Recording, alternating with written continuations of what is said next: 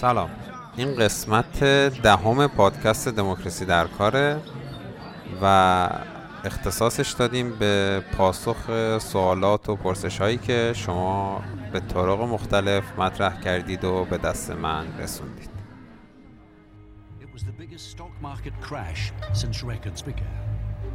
There must be an end to speculation with The crash other of September people. 2008 brought the largest bankruptcies in world history. Many فرانسه رسما وارد رکود شده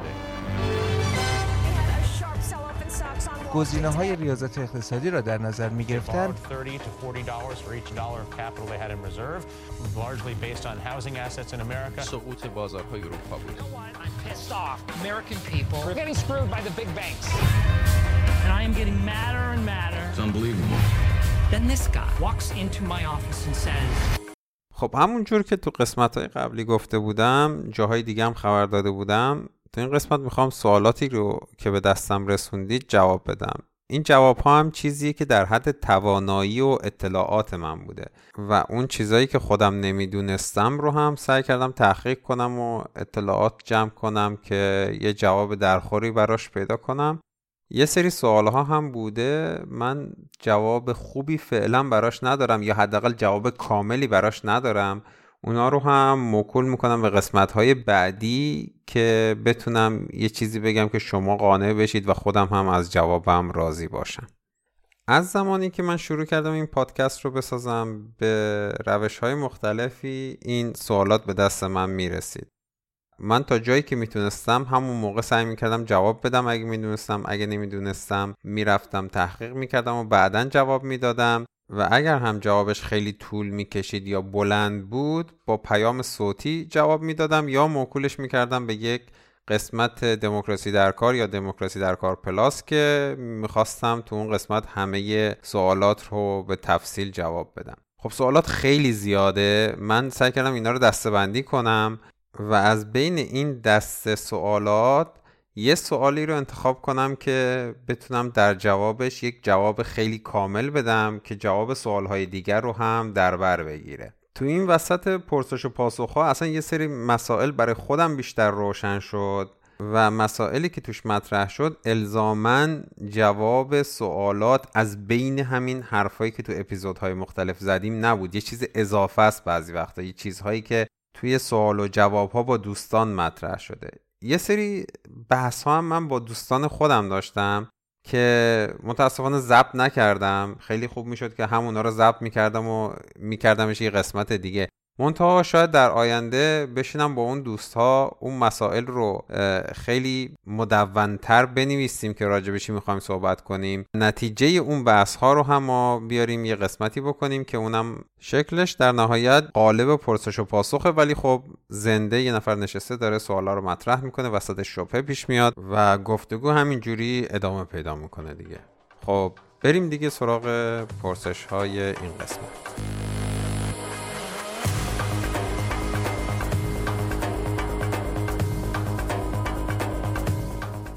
دوستمون علی از شنوندگان پادکست که خودش تو فضای استارتاپی کار می‌کنه برام یه سری پیام های صوتی فرستاده و چون اینا خیلی طولانی بود من سعی می‌کنم سوالاش رو خلاصه کنم.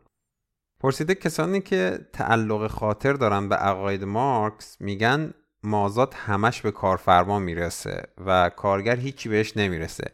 اینا همیشه کارفرما یا کارآفرین رو اینطور فرض می‌کنن که با بقیه کارگرها فرقی نداره و یه تصویری ازش می‌سازن که یه آدم خبیسی و شلاق دستش گرفته و داره از بقیه بیگاری می‌کشه. اما اینا از زاویه دید کارفرما یا کارآفرین بهش نگاه نمی‌کنن که ایشون ریسک کرده این کسب و کار رو راه انداخته این ریسک از دست دادن سرمایه چیز زیادیه که کارگرها به هر دلیلی نخواستن متقبل بشن و غیر و ذالک حالا کاری هم نداریم. اونایی که به منابع و امکانات دسترسی داشتن و غیر و اینا داریم درباره کسی حرف می‌زنیم که با هیچی کسب و کارش رو شروع کرده با خون دل به جایی رسونده. و تو این فضا این کارآفرین با هر سرمایه خانواده فرش زیر پا حالا هر سرمایه که دستش بوده کار رو راه انداخته و شاید تا سالها حقوق نداشته باشه یا حقوق حد اقلی داشته باشه. به حال ریسک زیادی رو متقبل شده. ولی از همون اول به همه حقوق عرف بازار رو داده و اگه کسب و کار شکست بخوره این کارآفرینی که بدبخت میشه و بقیه جمع می‌کنن میرن یه جای دیگه مشغول به کار میشن. اگه هم موفق بشه خب تا سالها سختی کشیده و حقش رو به اینجا رسیده که بعدش بره بعد ده سال دیگه از مفر این کسب و کار زندگی راحت کنه. علی میگه که این قسمت بدبختی ها و سختی های کارآفرین ها دیده نمیشه. آیا شما درباره اینا می‌خوای حرف بزنی یا تو پادکستت فقط از دید کارگرها و کسانی که تولید رو انجام میدن می‌خوای صحبت کنی؟ خب، سوال علی رو من یه بار جواب دادم. تو قسمت سه آخرش تنها سوالی بود که تقریبا جواب دادم توی پادکست. و اگه برای شما هم همچین سوالی پیش اومده من توصیه می‌کنم اول اون دقایق پایانی قسمت سوم رو گوش بدید. چون اینجا می‌خوام از یه دیدگاه دیگه به این سوال جواب بدم و به جاهای دیگه ای برسم. جامعه ای که سیستم اقتصاد سرمایه داره مثل سیستم های پیشین مردم رو تقسیم می‌کنه به دو قسمت. یه قسمت اقلیت که همه چیز دست اوناست ثروت قدرت. و یه قسمت دیگه که اکثریت مردمن که تولید کننده آی اصلی جامعه هستن. اگر ما بخوایم به سیستم اقتصادی سرمایداری همینجوری نگاه کنیم اقلیت کارفرما داریم اقلیت سرمایدار داریم و اکثریت تولید کننده ها. من هیچ وقت نمی‌خوام بیام این سیستم رو از دیدگاه اون اقلیت کارفرما سرمایهدار کسانی که تا حالا همیشه قدرت دستشون بوده ببینم و بررسی کنم. چون اینها تا حالا سوار بر همه چی بودن. از رسانه ها کتاب ها هنر قدرت سیاست همه چی دست اینا بوده. من این پادکست رو ساختم که بیام حرف یک جماعتی رو بزنم که تا حالا در طول تمام تاریخ انسان ها بهشون ظلم شده و بهشون حقشون داده نشده و دسترنجشون ازشون گرفته شده.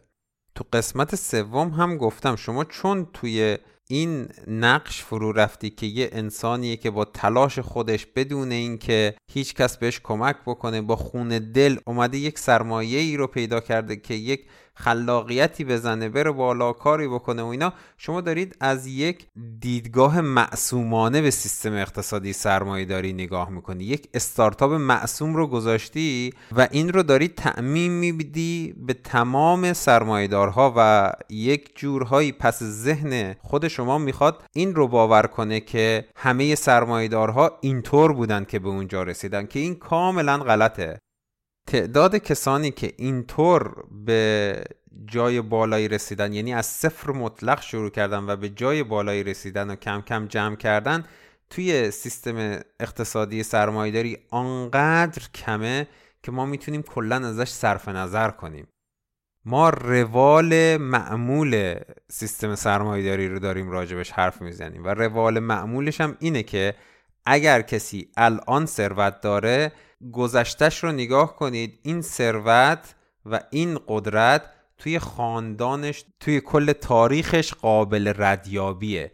حتی فرض کنید یه آدمی مثل من که رفته دانشگاه درس خونده و نمی‌دونم الان یه ایده ای داره که بره این برانور ایدهش رو مطرح کنه بتونه ازش پول در بیاره و یواش یواش ثروت جمع کنه شما باید به این هم نگاه کنید که چطور شده که من نوعی تونستم برم دانشگاه. چرا یه سری آدم دیگه نتونستم برن دانشگاه؟ چرا یه سری آدم دیگه نتونستن این پله ها رو که اینجور من طی کردم طی کنن و به این دانشی که من الان دارم من نوعی الان دارم برسن که بتونن مثلا یه ایده ای داشته باشن که این ایدهشون رو برن بفروشن به یه بانکی به یه سرمایه گذاری یا به یک crowdfunding ی که بتونن از اون استارتاپ خودشون راه بندازن و بیان بالا. اگر شما توی تاریخ من نوعی ریز بشید می‌بینید که مثلا من یه پدری داشتم تحصیل کرده بوده و ایشون همیشه تو ذهنش این بوده که من بعد از شکم خودم بزنم خرج تحصیل بچه ها رو بدم که اینا بتونن در آینده برای خودشون کسی بشن. خب باز میرید نگاه می‌کنید می‌بینید این دیدگاهی که پدر من از اونجا اینا رو کسب کرده یه دیدگاهی بوده که توی خاندانشون توی خانواده گذشتهشون بوده به خاطر اینکه اینا مثلا فلانجا خانی بودن فلانجا سرمایه ای داشتن فلانجا زمین داشتن. و کسانی که کلا بدون این تاریخچه ثروت و قدرت و با تاریخچه کارگر بودن رسیدن به جاهای بالا و تونستن ثروتی رو برای خودشون جمع کنن اونقدر توی سیستم اقتصادی سرمایهداری کمه که من از اون صرف نظر می‌کنم. قسمت دیگه سوال میگه که کارگرها به هر دلیل نخواستن این ریسک رو متقبل بشن. کارفرما این ریسک رو متقبل شده این کسب و کار رو راه انداخته و چون این ریسک رو کرده خب باید منفعت بیشتری هم از این کسب و کار ببره. اینی که کارگرها و کارمندها و متخصصینی که اومدن اینجا برای این وقت گذاشتن زندگی گذاشتن رزومشون رو گذاشتن این ریسک رو داری اصلا کلا در نظر نمی‌گیرید ببینید یک کارگر کارمند متخصصی که بیکار میشه تو دنیای امروز بعضی وقتا تا یک سال دو سال باید بگرده یه شغل درخوری رو پیدا کنه. اینی که شما فکر می‌کنید این طرف تا حالا حقوقش رو گرفته و استارتاپ شکست می‌خوره و ایشون از فردا پا میشه میره یه جای دیگه می‌خواد کار کنه که اصلا فرض درستی نیست. اصلا هیچ وقت این اتفاق نمیافته. طرف باید بیاد دو مرتبه بشینه رزومه بنویسه و کلی بدبختی اپلای کردن و این حرفا رو بکنه تا شاید یه جای دیگه بهش کار بدن. بعد شاید فرض کن این طرف تو اون استارتاپه یه چیزی یه کار خیلی تخصصی رو انجام می‌داده. چون دنیای سرمایهداری امروز می‌خواد ما خیلی خیلی دقیقا تخصصی بشیم تو هر کاری که انجام میدیم دیگه. و این تخصص شاید جای دیگه به این سادگی فیت نشه. شاید تخصصش قابل تعمین به جاهای دیگه نباشه شما اصلا این فرایندی که طرف از یک شغلی بیاد بره به یه شغل دیگر رو مثل یه بشکن و چشم به هم زدن در نظر گرفتید و میگید طرف هیچ ریسکی اصلا نمی‌کنه. بعدش هم کدوم استارتاپی به کارگرا و کارمنداش حقوق عرف بازار رو داده ما از زمانی که من یادمه استارتاپ ها همه اومدن دارن همه کارمندها و کارگراشون رو استثمار می‌کنن. اصلا سیستم اینا رو سوق میده به سمتی که اینا رو استثمار کنن. چرا؟ چون انقدر استارتاپ های دیگه هستن با همون ایده دارن همون کار رو انجام میدن. شما اگه بخوای مثلا حقوق عرف بازار به اینا بدی اصلا ورشکست میشی. هزاران هزار استارتاپ وجود داشته تو دنیا که اومدن یک کمی منطقی تر رفتار کنن. اما چون سیستم اقتصادی سرمایهداری جوریه که بالاخره یه نفر دیگه یه جای دیگه هست که می‌تونه حقوق کمتری به این کارگر و کارمنداش بشه و کار شما رو انجام بده می‌تونه هزینه فایده بهتری بکنه و در نهایت سود بهتری داشته باشه قیمتاشو پایین بیاره. دیگه کسی نمیاد سرویس یا خدمات یا کالا رو از شما بخره و شما ورشکست میشید. این فرضی که این استارتاپ راه انداخته شده و از اول به کارگرها و کارمنداش حقوق عرف بازار رو داده این هم فرض اشتباهیه. بعد ریسک بزرگ تغییر شغل تغییر کار بیکار بودن توی اکثر کشورها انقدر زیاده و انقدر طبعات روحی و روانی بر زندگی این کارگرها و کارمندها داره که این ریسک اگر از ریسک از دست دادن سرمایه کارآفرین بیشتر نباشه من بهتون میگم کمتر نیست. تو خیلی از کشورهای دنیا ما قوانین درست حسابی و قوانین ورشکستگی داریم برای حمایت از کسانی که می‌خوان کار راه بیاندازن می‌خوان شغل ایجاد کنن. این قوانین بعضی وقت از کارفرماها و کارگرها حمایت های بیدریقی می‌کنه که اینا بتونن برای مردم شغل راه بیاندازن. چرا حالا قوانین اینجوری شده؟ به خاطر اینکه اون سرمایدارها همیشه تونستن این نظرات خودشون رو به سیاستمدارها غالب کنن و قوانینی تصویب شده یعنی تونستن مردم و سیاستمدارها رو قانع کنن که این قوانین حفاظت از سرمایه قوانین حفاظت از کارآفرین ها سرمایدارها کارفرماها را بندازن قوانین ورشکستگی رو راه بیاندازن که اینها بتونن برای جامعه شغل ایجاد کنن. درسته تو خیلی جاهای دنیا قوانین حمایت کننده از کارگر هم وجود داره. مثلا آلمان، هلند، کشورهای شمال اروپا، اسکاندیناوی، کشورهای سوسیالتر این قوانین حمایت از کارگرها و کارمندها رو داره. اما این قوانین در مقایسه با چتر حمایتی که دولتها برای سرمایدارها در طول تاریخ سرمایداری به وجود آوردن بسیار بسیار ناچیزه و این قوانین حمایتی تأمین اجتماعی از کارگرها هم فقط و فقط با تلاش و مبارزه مستمر قشر کارگر و احزاب چپ و سوسیالیست کشورها به وجود اومده و اگر لحظه ای ما از مبارزه باز بیستیم این قوانین یواش یواش برمیگردن اون سنگرهایی که ما تا حالا فتح کردیم رو دوباره پس می‌گیرن.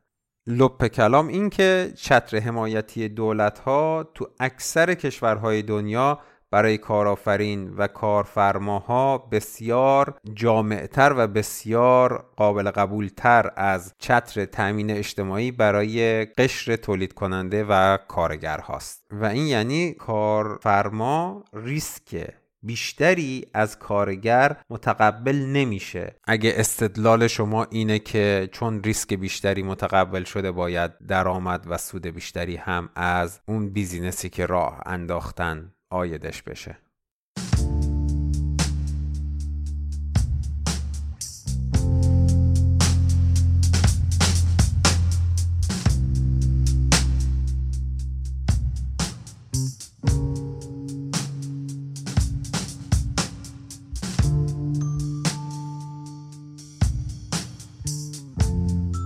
حالا بیاین این سیستم رو عوض کنیم که تو اون شرکت تو اون استارتاپ کارها با مشارکت همه انجام بشه. ساختارش رو عوض کنیم با یه بنگاه اقتصادی که به شکل تعاونی دموکراتیک کارگری انجام بشه. همه با هم تصمیم بگیرن چی تولید کنن کجا تولید کنن چطور تولید کنن و با سودش چه کار کنن. اینجوری احساس رضایت شغلی برای همه بیشتر میشه. شادی بیشتری توی محیط کاره امید به آینده کار بیشتر میشه. چون همه فکر می‌کنن دارن برای خودشون کار می‌کنن انرژی بیشتری رو هم می‌ذارن. هر ایده نو و هر چیزی که فکر می‌کنن به پیشرفت این بیزینس کمک می‌کنه رو تو محیط کار میارن. هیچ چیزی رو دریغ نمی‌کنن. اداره شرکت یک کار تیمی میشه. هیچکس از بالا دستور نمی‌گیره. اینطوری فکرهای زیادتری هم روی هم گذاشته میشن. اینطوری نیست که یه نفر بگه آقا باید این کار رو انجام بدیم حتما باید این انجام بشه. خب چرا؟ چرا فکر می‌کنید اون آدم داره درست میگه؟ ریسک سرمایه گذاری و خطر از بین رفتن شرکت و مشاقلش و اینا پخش میشه رو همه کارکنان شرکت. اصلا فلسفه بیمه هم اینه دیگه خطر و خسارت رو تو سطح گسترده پخش می‌کنه که آسیب ها به یک نفر کمتر بشه. داریم کار تیمی انجام میدیم. وقتی که به منفعت می‌رسه همه سود می‌برند و اگر به ضرر برسه همه ضرر می‌کنن و این ضررها رو هم اگر یه سیستم اقتصادی درست داشته باشیم دولت با بیمه هایی که وجود داره می‌تونه توی سطح جامعه پخش کنه که اون ده نفری که مثلا اون استارتاپ رو شروع کردن و تولید کردن فشار زیادی بهشون وارد نشه. چون داشتن تلاش می‌کردن برای خودشون شغل ایجاد کنن دیگه.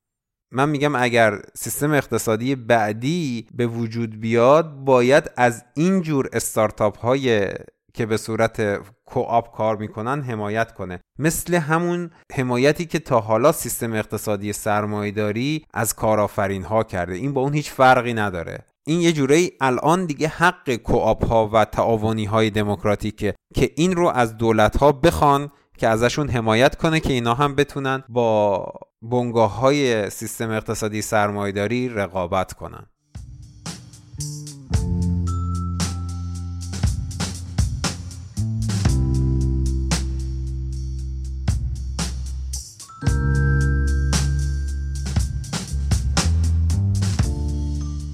بعد ایشون ادامه دادن که حوزه استارتاپی با حوزه صنعت فرقش چیه؟ آیا اینم همون سرمایه‌داریه یا سرمایه‌داری خبیثه آیا تو این فضایی که شاید چیز فیزیکی خاصی تولید نمیشه این سرمایهداری بد هم وجود داره؟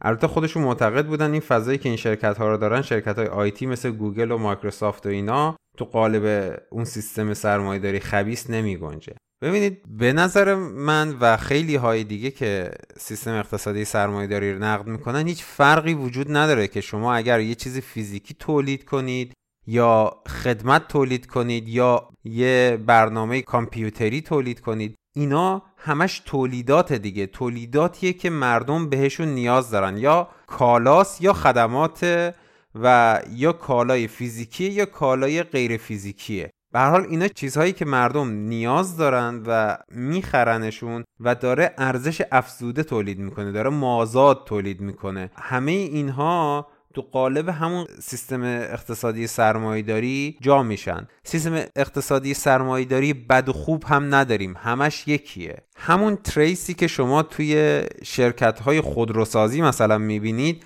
توی شرکت های IT مثل گوگل و مایکروسافت هم وجود داره. البته هم گوگل هم مایکروسافت هم اپل هم دارن کلی چیز میزای فیزیکی تولید می‌کنن. فقط شرکت IT که نیستن. فرض کنید که حتی اینا هیچ چیز فیزیکی هم تولید نمی‌کنن. به هر حال اون پایین های هرم تولید یه سری انسان ها هستن که همه میوه زحمتشون بهشون داده نمیشه و یه سری آدم ها بالای هرم هستن که از اون چیزی که کار کردن دارن بسیار بسیار بسیار بیشتر می‌برد. چون این بیعدالتی اونجا هم وجود داره ما هیچ فرقی بین این شرکت ها و شرکت های دیگه نمی‌ذاریم.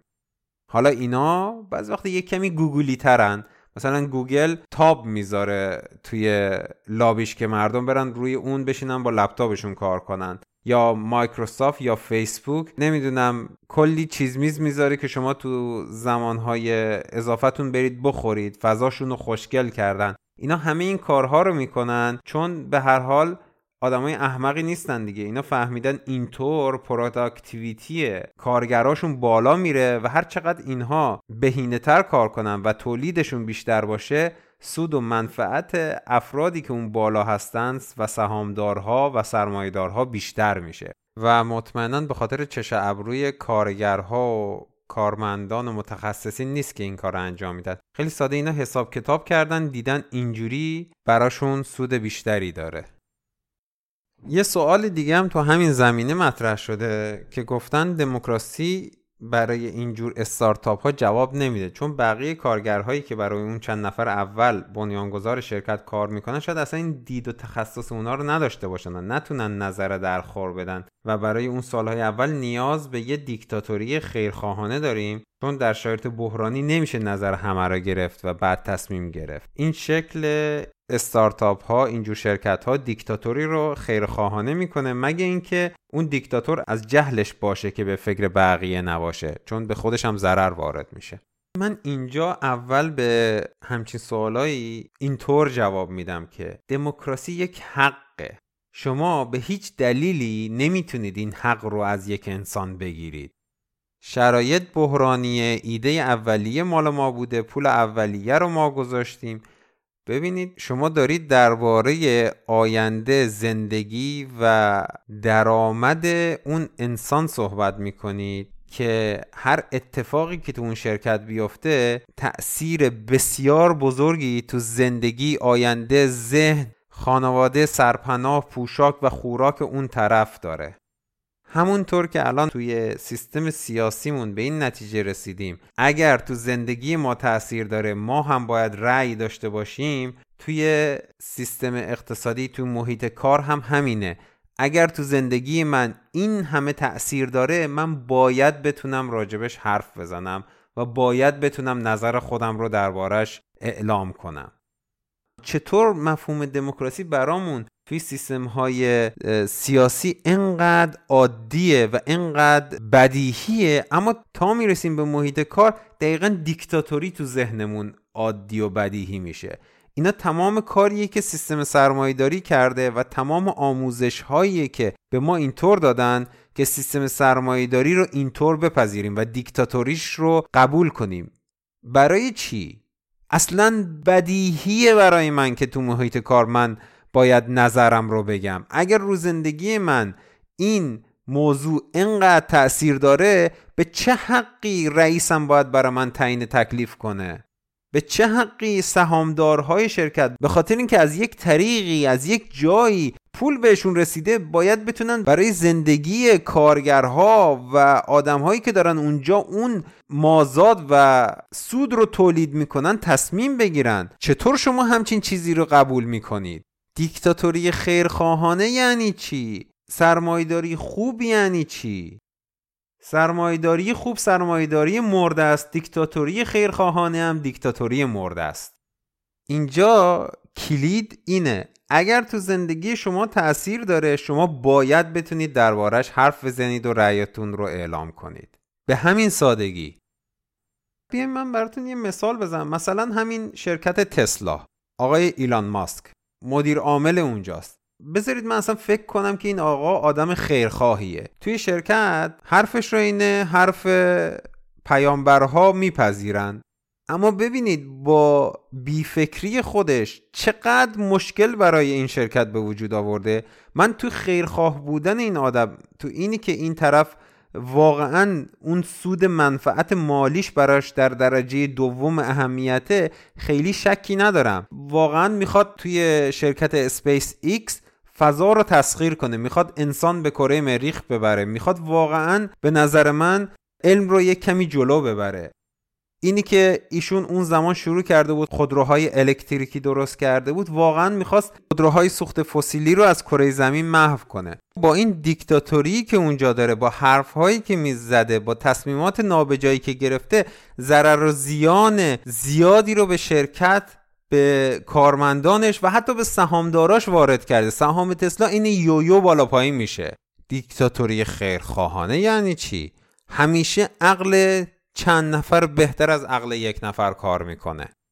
اگر اون آقا یا خانومی که شما میگید دیکتاتور خیرخواه باید باشه یا می‌تونه باشه نمی‌تونه استدلالش رو برای یه سری آدم دیگه توضیح بده و اونها رو قانع کنه یعنی حتما توی استدلالش یه مشکلی داره. کسانی که تو اون بنگاه کار می‌کنن بچه دو ساله نیستش که نشه براشون توضیح داد. شما اگه نمی‌تونید اون رو برای اون آدم ها و اعضا و کارمندان شرکت درست توضیح بدید که اونو قانع بشن یه جای کار رو دارید اشتباه میرید. همینجا دیگه دیکتاتوری خیرخواهانه مطرح نیست. شما فکر می‌کنید خیرخواهه داره به یه سری آدم دیگه ضرر می‌زنه با اشتباهاتش. من معمولا نمی‌خوام خیلی به این وادی وارد بشم چون دموکراسی یک حقه. و هیچ کس نمی‌تونه این حق رو از شما سلب کنه. حالا به هر دلیلی تو هر کجا توی خانوادهتون توی محیط کارتون توی کشورتون توی شهرتون توی سیستم سیاسی یا توی سیستم اقتصادی. اگر توی زندگی شما آینده شما تأثیر داره شما باید بتونید دربارش تصمیم بگیرید.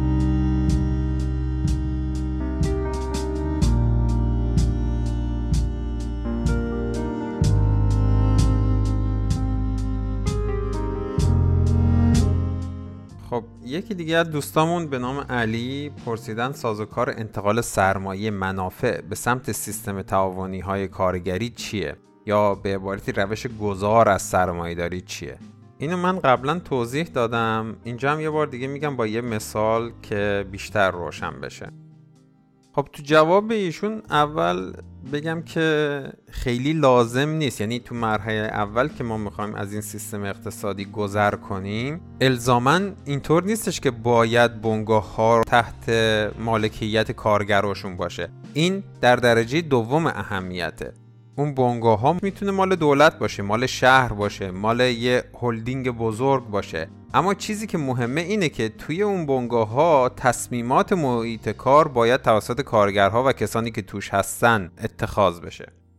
این تصمیماتی که اونجا اتخاذ میشه توی فضا و محیط اطراف اون شرکت اون بنگاه هم تاثیر گذاره. بنابراین کسانی که از اون محصولات استفاده می‌کنن و کسانی که با عواقب زیست محیطی و اقتصادی و اجتماعی این بنگاه توی اون منطقه توی یه شهر باید برخورد کنند باید توی تصمیم گیری اون بنگاه دخیل باشند.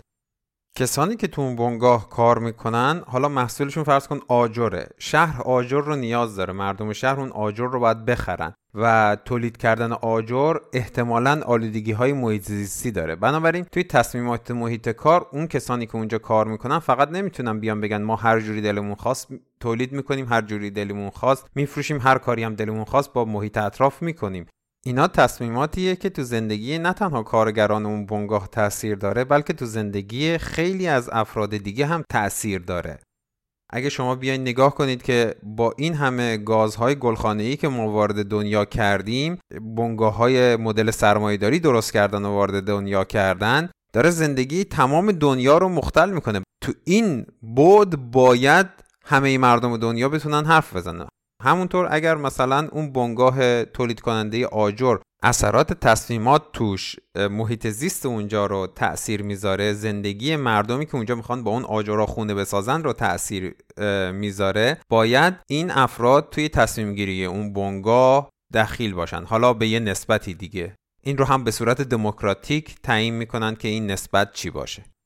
تو مرحله بعد اگر یک زمانی بنگاه ها بخواد به خود کارگرها واگذار بشه می‌تونه اینطور باشه که الان تو انگلیس حزب کارگر یه مانیفستی رو منتشر کرده و گفته اگه ما بیایم روی کار یکی از برنامه هامون ایجاد و گسترش سکتور ورکر کوآپ توی کشور انگلیسه. به این صورت که اگر شرکتی قرار باشه فروخته بشه یعنی سهامدارها و مالکان شرکت بخوان این رو بفروشن اول باید به خود کارگرها و کارمندان اون شرکت این انتخاب رو بدن که کارخونه رو یا اون بنگاه رو بخرن. بهش میگن right of first refusal. اگر کارگرها و کارمندان اون شرکت نخواستن یا نتونستن یا به هر دلیلی براشون به صرفه نبود که اون شرکت رو بخرن اون وقتی که این شرکت می‌تونه توی بازار بورس عرضه بشه یا به یه شرکت دیگه فروخته بشه و حالا هر کاری که همون سهامدارا می‌خوان باهاش بکنن. با یه سری از این قوانین این شکلی میشه این منافع رو و سرمایه رو سوق داد به سمت مردم و دولت هم می‌تونه از این جور قوانین حمایت کنه و سرمایه لازم برای این جور تغییرها رو به وجود بیاره. مثلا فرض کنید همون شرکتی که داره فروخته میشه صاحبان شرکت پول می‌خوان دیگه از کارگرها که این اتفاق بیفته. دولت می‌تونه این پول رو این سرمایه رو برای بنگاه ها فراهم کنه اونا شرکت رو بخرن و طی سالیان بعد این وام رو به دولت پس بدن. برای اینجور چیزا میشه قوانین مالیاتی هم گذاشت که مثلا اگر سهامدارها می‌خوان این شرکت رو بفروشن اگر مثلا قسمت اعظمیش رو به خود کارگرها بفروشن باید مالیات کمتری بدن. اگر مثلا توی بازار بورس عرضه کنن باید مالیات بیشتری بدن. یا اگر به یه شرکت هولدینگی می‌خوان این رو بفروشن مالیات باید بالاتری رو بدن. یه مشوق هایی به وجود بیاد که این شرکت ها به سمت بنگاه های دموکراتیک به سمت شکل بنگاه های دموکراتیک و ورکر آب سوق پیدا کنن این یه جور آغاز برای این تغییر و وقتی که بنگاه های مدل ورکر کوآپ توی جامعه گسترش پیدا کردن و بزرگتر شدن می‌تونن رقابت کنن با بنگاه های سرمایه داری و مردم اینجا هستن که می‌تونن تصمیم بگیرن که آیا می‌خوان از بنگاه های دموکراتیک خرید کنن یا از بنگاه های مدل سرمایه داری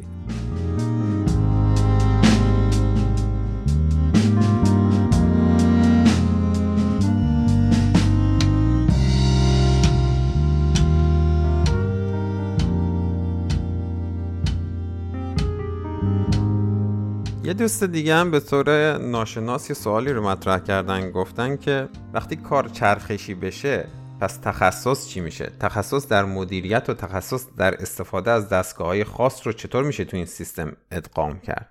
جوابی که بهشون دادم اینطور بوده که میشه این سیستم رو با توجه به نیازهای اون شرکت یا اون بنگاه تنظیم کرد خود کارگرها می‌تونن تشخیص بدن و تنظیم کنن که این چرخش چطور باشه فرزن حالا الزامی نیستش که یه کسی که تا حالا مثلا رو دستگاه پرس کار می‌کرد از فردا بیاد مدیر بشه. ایشون یه قسمتی از زمان کاریش رو می‌تونه اونجا کار کنه و یه قسمتی از زمان کاریش رو مدیر باشه. و وقتی که مدیریت به صورت تیمی انجام میشه یک سری آدم ها هستن که دارن کار تخصصیشون رو انجام میدن و بعد از اون مثلا بعد از ساعت دو میان کارهای مدیریت رو انجام میدن. این می‌تونه یه مثلا یه دونه راه حل باشه برای این قضیه. یه سری جاها هم اصلا شما می‌تونید برای یک کار چند تا متخصص تربیت کنید چند تا متخصص داشته باشید. ما اگر به این سمت بریم شرکت ها دیگه احتیاج نیست پاشن برن از بازار کار نیروی کار استخدام کنن. چرا؟ چون شاید ما بازار کاری به این شکلی که شما الان می‌شناسید نداشته باشیم و اون وقتی که شرکت ها باید برای نیازهاشون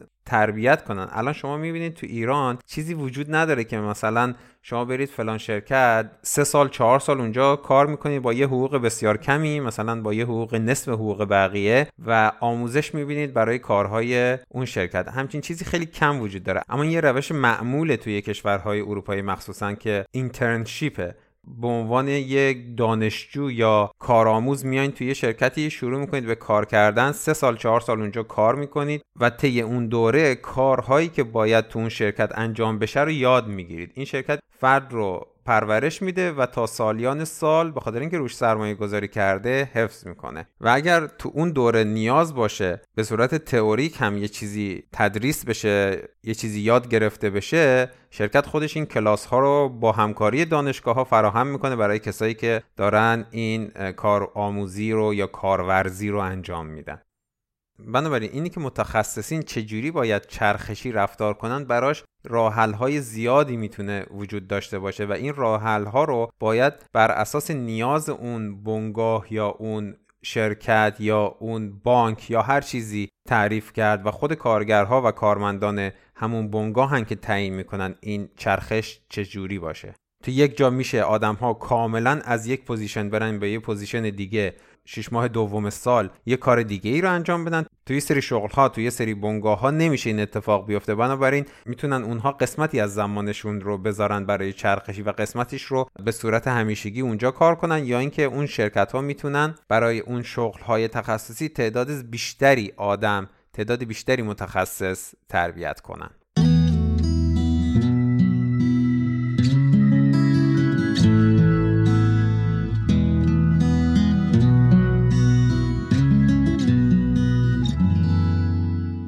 سوال بعدی رو خانم روجا تو تلگرام مطرح کردن. درباره بازنشستگی در سیستم اقتصادی که بر اساس تعاونی های دموکراتیک کارگری باشه است. گفتن که سوال من در مورد نحوه بازنشستگی تو این سیستم. فرض کنیم شخصی در شرکت شورایی نه چندان بزرگ فعالیت کرده و سهامی هم داره. اون وقت در زمان بازنشستگی باید سهامش رو منتقل کنه به افراد فعال در شرکت یا اینکه می‌تونه به ازای سهامش سود دریافت کنه. این رو اینطور جواب دادم که برای مسئله بازنشستگی دولت ها یا شهرها یا دولت های منطقی می‌تونن بیمه جامع به وجود بیارن. قرار هم نیست خیلی با این چیزی که الان داره فرق داشته باشه. در آینده می‌تونیم تصمیم بگیریم ببینیم مشکلات این سیستم چیه این رو برطرف کنیم و خوبیهاش رو نگه داریم. شرکت های دموکراتیک هم می‌تونن برای خودشون تصمیم بگیرن که صندوق بازنشستگی شرکتی منطقه‌ای شهری درست با مثلا 20 شرکت دیگه بیان یه صندوق بازنشستگی جامع درست کنن. اما به ازای سهام به ازای داشتن سهام سود گرفتن خط قرمزه. حتی اگر خود کارگران شرکت هم بخوان این رو تصویب کنن این بر خلاف اصول بنگاه های دموکراتیک کارگریه. شما اگر تو اون شرکت تولیدی ندارید نمی‌تونید ازش سود دریافت کنید. یعنی داشتن سهام اینجا دیگه ملاک نیست. بذارید اینطوری توضیح بدم که شما وقتی که کارتون تو اون شرکت تموم میشه دیگه اصلا چیزی به عنوان سهام وجود نداره که با خودتون ببرید. وقتی تموم شد شما دیگه بازنشسته اید فقط حقوق بازنشستگیتون رو می‌گیرید. و فردی که به جای شما میاد داخل اون شرکت خود به خود با اشغال کردن اون position ی که شما تا حالا داشتید صاحب قسمتی از شرکت میشه. اون position هم کار داره می‌کنه هم مثلا یک ده هزارم شرکت مال اون position میشه. بنابراین از لحاظ فیزیکی و تکنیکی و این حرفا راهی وجود نداره که شما اون سهام رو با خودتون ببرید و به خاطرش سود دریافت کنید. دولت ها و اینجور شرکت های شورایی می‌تونن با همکاری همدیگه سیستم جامع تأمین اجتماعی برای همه مردم به وجود بیارن. ببینید بازنشستگی هم یک قسمتی از تأمین اجتماعیه. یعنی چیزی که شما بهتون داده میشه به واسطه اینکه انسانی دو تو اون جامعه زندگی می‌کنید. خدمات درمانی، خدمات اجتماعی، بازنشستگی، آموزش اینا توی دنیای پس از سرمایهداری چیزی نیستش که بشه ازش سود دریافت کرد. اینها چون نیازهای اساسی انسانه مسکن، خوراک، پوشاک، آموزش، تامین اجتماعی، خدمات درمانی اینا چون نیاز اساسی انسانه باید برای همه اعضای جامعه فراهم باشه به دور از اینکه تو جامعه چه کار می‌کنن تا حالا چی کار کردن در آینده چی کار می‌کنن و به هیچ چیزی وابسته نیست و فقط به خاطر انسان بودن به افراد جامعه داده میشه.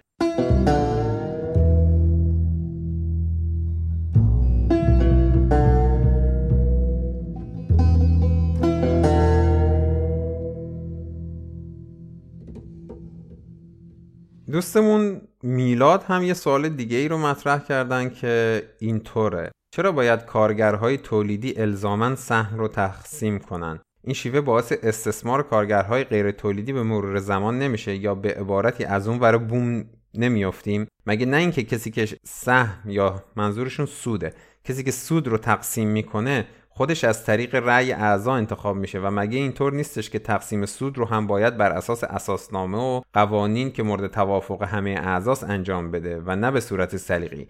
پس چرا این کار الزامن توسط کارگر تولیدی باید انجام بشه؟ این یه نوع تبعیض نیست.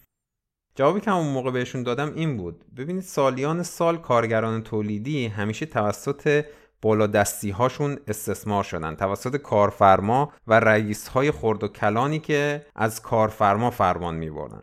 کارگران تولیدی کسانی هستند که با تولیداتشون نیازهای اساسی و غیر اساسی انسان رو برآورده می‌تونن بکنن. یعنی بدون وجود اونها تولیدی دقیقا هیچ تولیدی وجود نخواهد داشت. و همه ما گشنه و بدون لباس و بدون سرپناه باقی میمونیم. بعد ما تو پادکست چندین بار گفتیم که باید به استثمار تولید کنندگان استثمار این قشر تولید کننده پایان بدیم. باید مازاد به دست کسی برسه که اون رو داره تولید می‌کنه.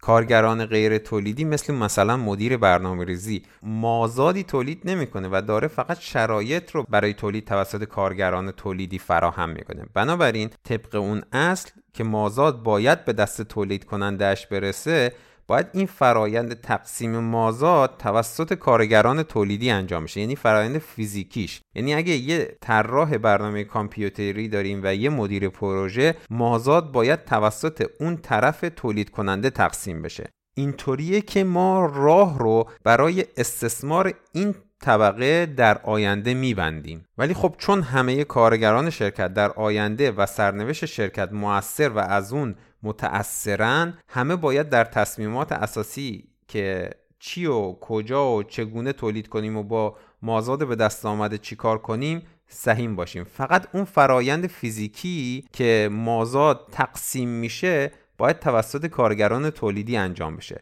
دلیلش هم خیلی ساده است. فرض کنید سه نفر با هم طلا فروشی دارن. یکی طلا رو می‌سازه آب می‌کنه شکل می‌کنه یکی کارهای تمیزکاری و هنری و طراحی رو انجام میده یکی تبلیغات و فروش رو. اینجا کسانی که باید پول رو تقسیم کنن نفر اول و دومن چون مازاد رو دارن اونا تولید می‌کنن. بحث نگاه فردی و جمعی نیست اینجا. اینجا مسئله کاملا فیزیکیه. فرض کنید که مزرعه داریم یه نفر داره کار می‌کنه محصول تولید می‌کنه یکی دیگه مواظبه که گراز مثلا به محصولات حمله نکنه. اینجا محصول اصلا دست فرد اول دیگه به طور طبیعی. بنابراین ایشون به طور طبیعی تقسیم می‌کنه.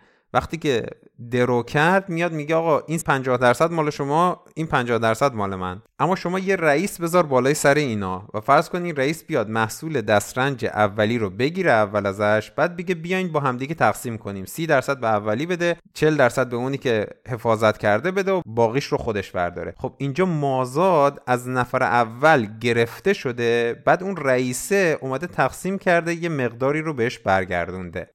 وقتی ما می‌خوایم استثمار کارگران تولیدی رو از بین ببریم نباید تحت هیچ عنوانی مازاد رو از کارگران تولیدی بگیریم. کارگر تولیدی با اون دو سه نفر دیگه ای که مثلا الان مثال زدم با همدیگه تصمیم گرفتن چی و کجا و چطور تولید کنن و با مازاد چه کار کنن. این نوشته شده.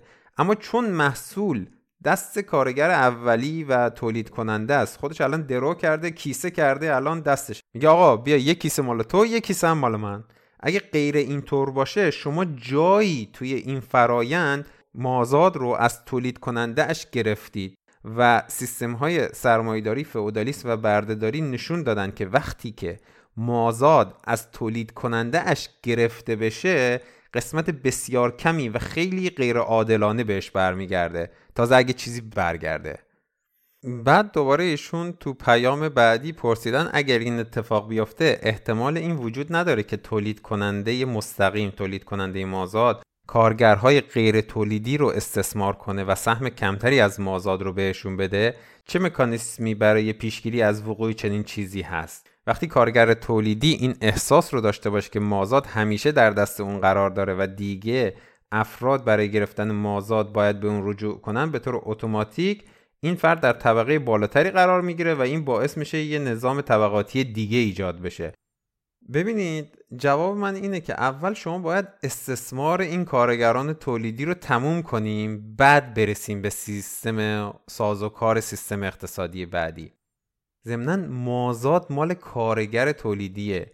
افراد دیگه که شرایط رو فراهم کردن با قراردادی که با اون کارگر تولیدی بستن محق میشن برای قسمتی از اون مازاد. ولی در واقع حقی روی زحمت شما که روی زمین کار کردید و مثلا برنج رو تولید کردید خود به خود ندارن.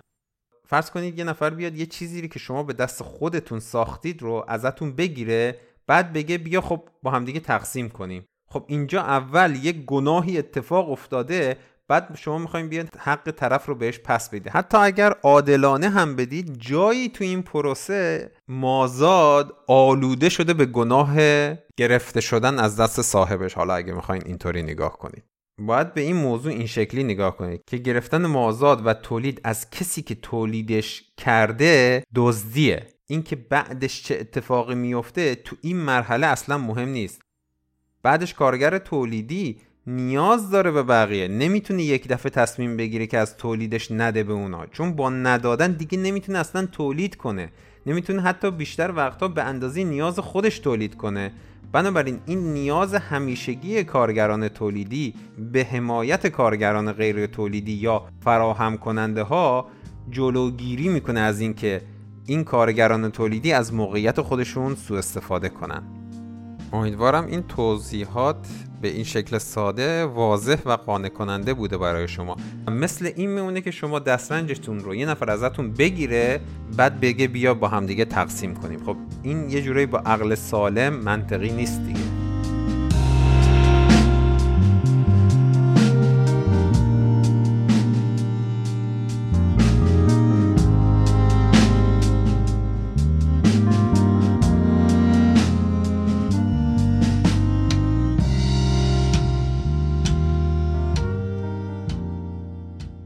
فکر کنم این قسمت یک کمی دیگه طولانی شد. یه سوال هم مطرح کنم به عنوان سوال آخر. یکی از دوستان پرسیده اگه ممکنه و اطلاع دارید مسائل حقوقی مرتبط رو هم توضیح بدید که اگه بخوایم شورای اداره کنیم چه نوع شرکتی باید ثبت بشه؟ احتمالا سهامی خاص باشه شاید یا شرکت های دیگه هم میشه ثبت کرد. مشکلات ثبتیش چجوره؟ و اگه کلا ایده ای هم دارید به ما بگید که بیشتر بدونیم. ببینید من خودم دارم در این باره تحقیق می‌کنم. من قوانین ایران رو این شکل دقیقا نمی‌شناسم. بنابراین باید از یه متخصصش کمک بگیرم و در نظر دارم این مسائل حقوقی رو توی یه گفتگو با یه متخصصی که اینها رو بهتر می‌دونه مطرح کنم و جوابهای شما احتمالا تو این زمینه تو اون قسمت پادکست داده میشه. خب من الان نگاه کردم دیدم زمان زیادی رو ضبط کردم و چون نمی‌خوام قسمت ها طولانی تر بشه این قسمت رو همینجا میبندیم و باقی سوالات رو تو قسمت یا قسمت های بعدی جواب میدم.